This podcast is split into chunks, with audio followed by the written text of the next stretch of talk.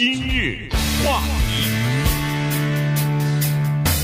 欢迎收听由中讯和高宁为您主持的今日话题。参院呢这两天在讨论一个方案哈，这个就是这个救助方案第二期了，第二个救助方案。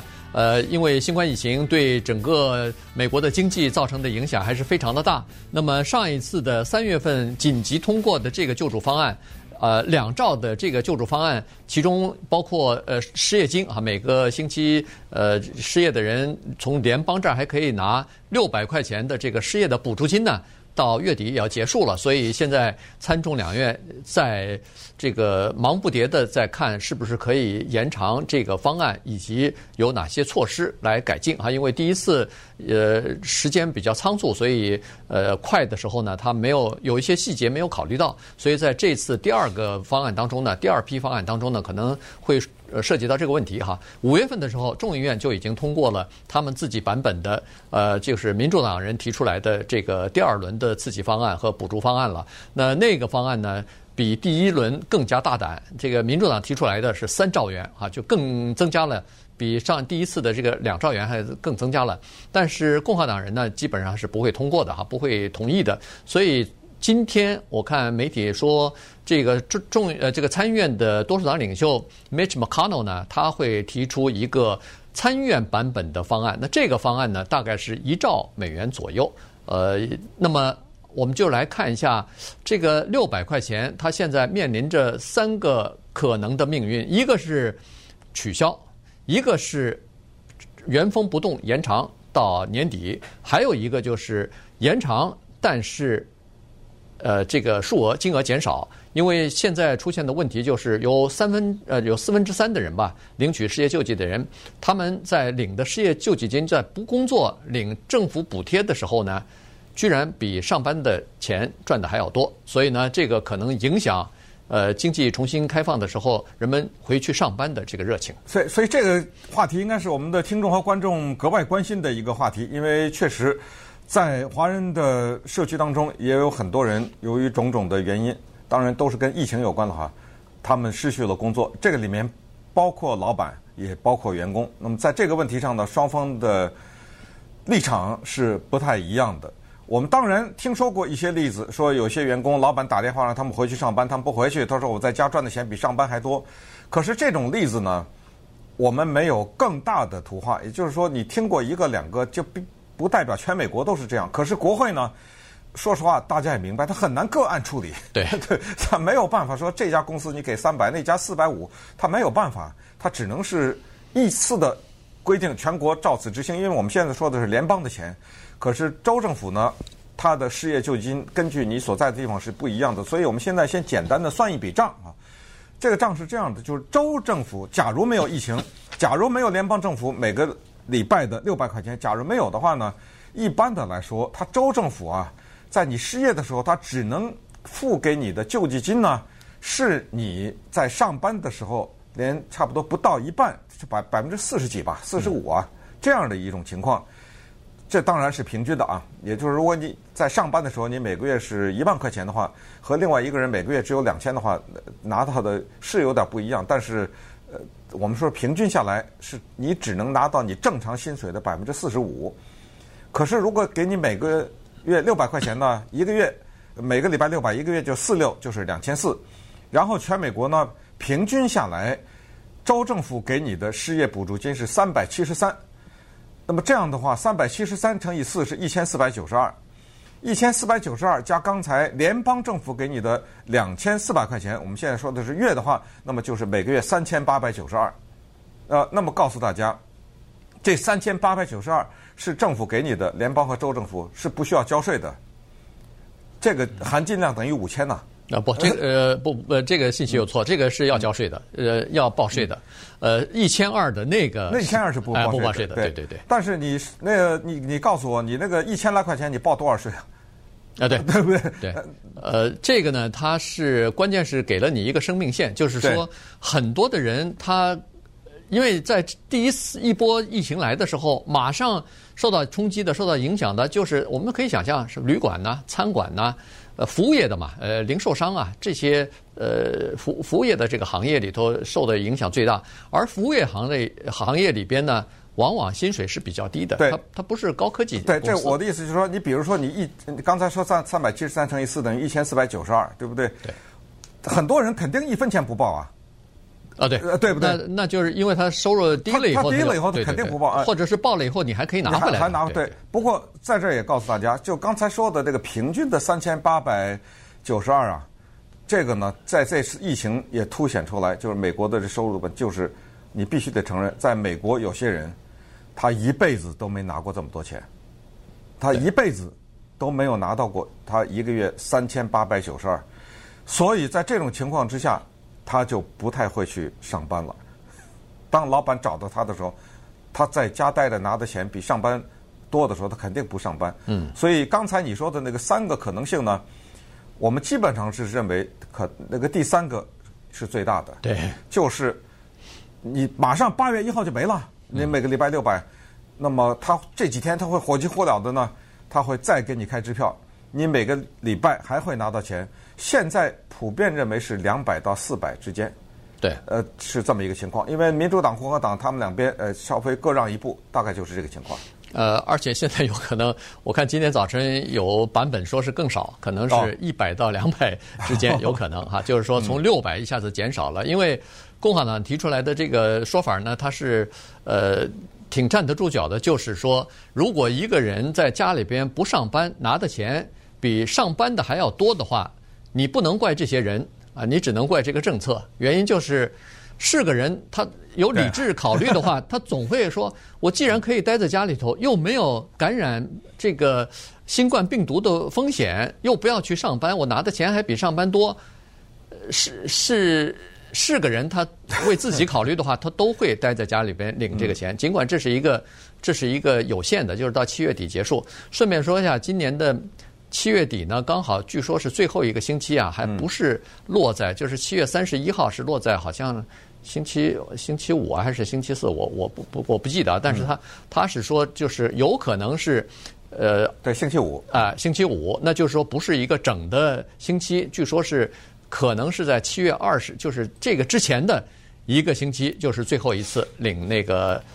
就是这个600块钱一个星期的，那就是下个礼拜就是最后了。那最后的那5天呢，恨不得就没有了，就不给了，所以这就等于提前结束了。那这个对很多人来说是。影响非常大的，这就是为什么，这个参众两院现在火急火燎，要在7月底之前啊，要赶快妥协啊，弄出一个方案出来，否则的话有2点：第一，就是7月31号以后没有这笔钱的时候，可以想象得出来，有很多人要么就是这个房屋贷款付不出来了，要不是房租付不出来了，或者健康保险啊、汽车保险可能都有付不出来，或者家里头这个不能一日三餐正常的。饮食了，这个对民众的影响可就大了。再加上8月份的时候，照例啊，国会要开始放假了，要回到自己选区放假。11月3号大选之前不会再回来了。所以呢，这个如果通不过，当然不可能通不过，一定会找到某一个方案通过。但如果要是通不过的话，对不起，咱年底见了。没有了，没有可能，没有这个不可能，因为。什么叫违反民意？这就违反民意啊！这些参议员、政员的眼睛都看着老百姓，看着自己选票，到时候我就问是谁投的反对，对吧？这些都是公开的记录，对不对？你其实把这个金额从600降到了200，降400，我觉得民众不会抗议的，他们能接受的。但是你说不给，或者因为政治的原因双方谈不拢，这不可能。你知道现在最大的问题是什么？现在最大的问题是疫情没有得到缓解，这才是这个问题。否则的话，根本连600也没有了嘛。对，大家都上班了就，而且今天我们也看到报道，就是加州居然超过纽约了。我们生活在加州，我说的疫情啊，对啊，那这个是十分的不解啊，因为加州是这么的一个榜样的州，之前做的这么好，然后纽约当时一度是成为全世界最糟糕的地方，疫情，现在加州居然把这个给超过去了，所以疫情的没有缓解，就导致。很多的公司它没有办法开门，不管是小型企业也好，大型企业也好，那么这样的话呢，就失业率还是继续的维持。那么稍待会儿呢，给大家讲几个让你们更明白美国的数字，就是如果一个人在佛罗里达或者在美国的南方的一个地方，他失业是什么情况；另外一个人是在我们北加州的旧金山，他失业是什么情况。你会发现像美国之间，这反差是非常大的。今日话题，欢迎继续收听由钟迅和高宁为您主持的《今日话题》。这段时间跟大家讲的呢是这个失业金的补贴啊，这个是在疫情期间呢。非常特殊的时期啊，对很多的行业，对整个美国的经济造成很大的冲击和影响的时候呢，很多人失业了，或者原来工作，比如说一个星期40小时，现在变成20小时了，甚至15个小时，甚至10个小时，在这种情况之下，都可以去申领这个失业的救济啊。所以，联邦政府为了让这个普通的民众啊，在失业的期间不会。生活受到冲击啊，生活的必需品买不起，所以在3月份的时候通过了一个这个紧急的这么一个救援方案和补助方案。那这个方案现在7月份已经到期了，7月底就要到期，所以现在正在讨论第二波的这个刺激经济和救援的方案呢。刚才说过了，在讨论之前呢，有一些数字啊，这个是供国会议员和国会做决策用的。首先是在全美国有一个独立的企业联合会啊，他们在6月份的时候呢，做了一个全国性的调查，对大概将近700个这个企业家吧进行了调查，结果发现有18%的人是说他们遇到过，就是至少是他们企业当中啊有。让这些员工回来，原来的员工放长假也好，放无薪假或者是临时解雇待在家的也好，让他们回来工作的时候呢，有人不回来啊，有人说我现在在家里边领的钱比那个上班还要多，所以对不起，我暂时还是继续把这笔钱领完以后再考虑回去工作啊。当然现在这种服务业行业，你如果回去的话，面临的风险也是比较大，因为他要和客人面对面的接触，尽管现在要求比如说戴口罩啊什么的，但是还是有可能感染嘛，所以有些人呢就在这种情况之下呢就待在家里边了。嗯，对，但是问题是这样的一个情况，就是刚才说的各州呢是不太一样的。那你刚才说的只是18%，那如果真是18%的话，听起来好像还行啊，不太多。对啊，那应该继续给。如果是这样，那应该继续给600啊，对不对？因为还有80几% 的人，他们就不够啊，显然，对不对？也就是说，他们没有拒绝老板的要求，说回去上班去啊。所以这事儿就难说了。怎么说呢？咱们就讲那个具体的例子，你就知道了。咱们先拿缅因州来说这个事儿啊。缅因州呢，在疫情期间，它的失业率啊，相对来说很低哎，对，只有6.6%，所以。这就是失业率低，就说明有些人还是回去上班去了，尽管他有可能拿到这3000多块钱一个月，但是他回去上班去了。有这么一个餐厅的老板，这个餐厅是全美国的，叫 Arby's， 这只不过他等于是拿下了一个分店吧，对不对？他叫 Michael Collins， 他就有这问题。他呢在疫情期间把店给关了，关了以后呢，后来说可以陆续恢复了，他就给他的员工打电话，那么打了6个电话呢。至少就是只有一个人说可以，他可以回来上班啊。所以刚才说的缅因州的失业率是6.6%，怎么对比呢？对比全国的失业率现在11.1%，所以你就知道是这么一个对比的情况。那这是缅因州的情况。可是我们再说那个德克萨斯呢？你看这个对比就来了，在德克萨斯的餐厅里面，如果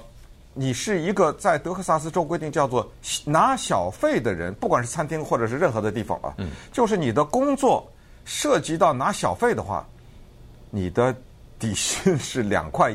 啊，最低薪资，最低薪资，对啊，因为他的意思说对不起了，其他的你拿小费补吧，你知道吗？对，这个是有问题的，2.13块。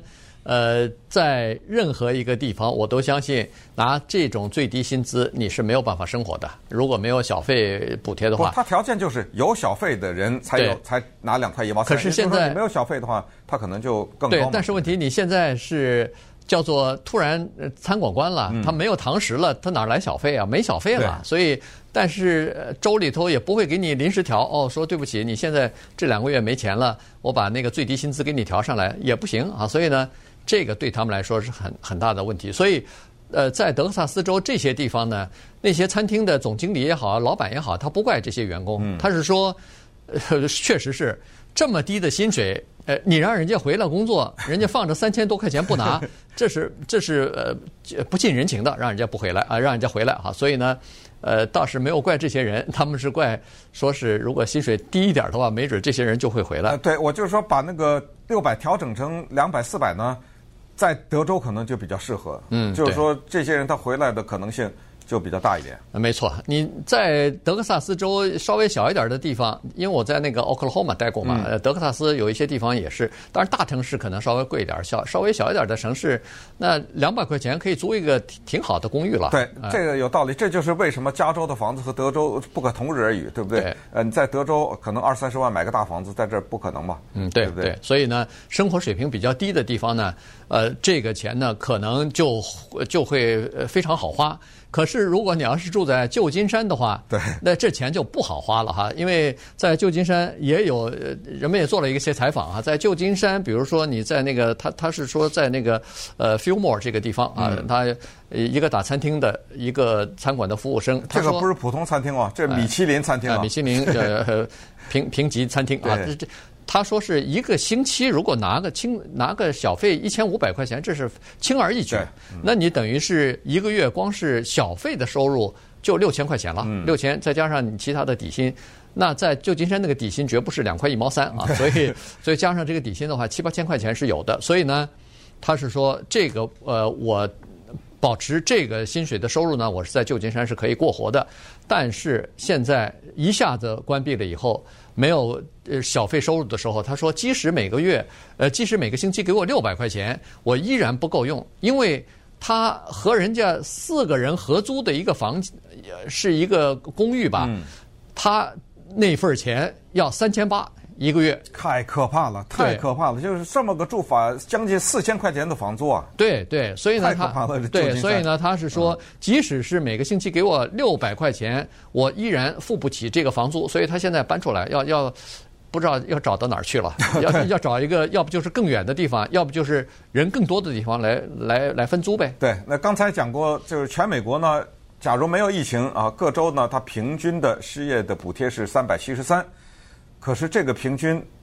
不能相信，因为你要看那个具体的州呢，差得很大。佛罗里达算美国南边吧，整体来说，顺便说一下，就整体的美国南方，它的失业金的补贴都偏低一点。佛罗里达一个礼拜给你275，是没有疫情啊，275。然后再往咱们加州这边看呢，加州这是450一个礼拜，然后。有一个地方，是不是全美国最高的就是麻州，800块钱，一个礼拜啊，那就48就3200了嘛，3200再加上那个2400，知道吗？对，所以各州的情况不一样。那么这样的话呢，它不是乱给的，它是有原因的。就像刚才说旧金山的这个似的，那你就可以想象，在麻州，它那个生活费肯定是很高的。也就是说，我给你800块钱，你也要花掉，这就是。民主党理由就是说，你不要说给他600，他一个月多少钱？这些人是最花钱的人，因为他那个房租他得付吧，他那个汽车保费他得付吧，他的健康他得付，他家里有3-4口人，他还得吃饭什么之类的。就是说，这些穷人他是花的，所以你不要怕给他，因为当他花的时候。对经济是有帮助的，所以各说各的道理。现在的情况就是这样子。其实我就觉得政府啊，在这个上头晚了一步哈。其实，在第一次3月份提出这个方案的时候，就应该想到，在7月份的时候，如果这个方案过期的话，我们是不是应该怎么办？在延期的话，怎么做法？因为在3月份的时候，其实4月份大家就已经发现一个问题，就是如果要是重新复苏的话。有很多人不回去上班啊，因为他拿的钱多啊。因为在第一次紧急火急火燎情况之下，他没有办法计算的那么准确。可是这已经过了3个快4个月了，您这照理应该计算出一个模式来，就是说把一个地区的生活的这个指数啊，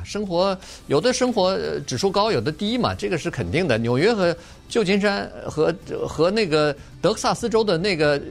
小镇那不一样的，你不能一刀切，你可以设计一个指数出来，根据各